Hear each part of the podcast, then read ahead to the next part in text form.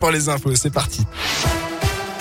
Et à la une, dans l'un, la mobilisation en faveur d'un père de famille habitant du quartier des Vennes à Bourg. Rassemblement ce matin devant l'école de son enfant contre son expulsion en Albanie.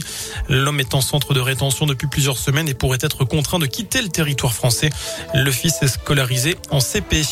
Cette terrible découverte dans un appartement du sud de Lyon, une petite fille de 7 ans semble avoir été laissée seule pendant plusieurs semaines dans le logement de la nourriture pourrie, dans un frigo débranché, des détritus sur le sol.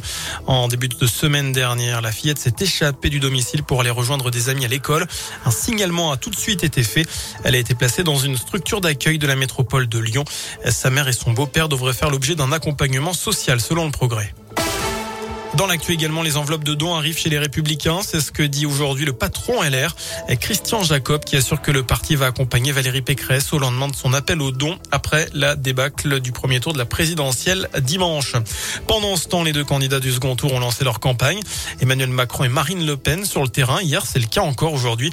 Le président sortant est en déplacement dans le Grand Est alors que la candidate RN a tenu une conférence de presse sur la démocratie et l'exercice du pouvoir. Elle sera aux 20h de TF1 ce soir. Marine Le Pen qui écarte l'idée d'intégrer Éric Zemmour dans son gouvernement.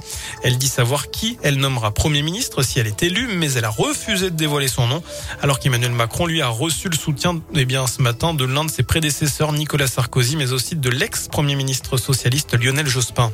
Une bonne nouvelle pour les gérants de discothèques, la prise en charge des coûts fixes va être renforcée. Il faudra justifier d'une perte de chiffre d'affaires de 30% au lieu de 50% pour les établissements fermés en décembre et janvier dernier à cause de la pandémie. Le délai de dépôt des demandes d'aide est rallongé jusqu'au 30 avril. L'aide sera versée automatiquement sans démarche de la part des entreprises. On passe au sport du basket et la JL se déplace sur le parquet de Gravelines à 20h. Match très important contre une équipe nordiste qui figure un rang derrière la jeu au classement, euh, concurrente donc pour la qualif en playoff. Match à suivre en direct et en intégralité sur la web radio JL Bourg sur radioscoop.com. Du foot également ce soir avec les quarts de finale retour de la Ligue des Champions. Real Madrid, Chelsea et Bayern Munich, Villarreal, c'est à 21h. Du foot féminin enfin avec un petit effort pour l'équipe de France de Corinne Diacre. Les Bleus peuvent confirmer ce soir leur présence au Mondial 2023. Un nul contre la Slovénie suffirait pour se qualifier. C'est aussi le dernier match officiel avant la liste pour l'Euro en Angleterre cet été. Enfin, on revient à l'élection présidentielle pour terminer ce scoop info avec ses votes insolites dimanche lors du premier tour.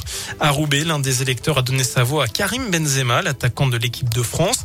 En Mayenne, c'est un bulletin avec le nom de Jeff Tuche qui a été glissé dans l'urne.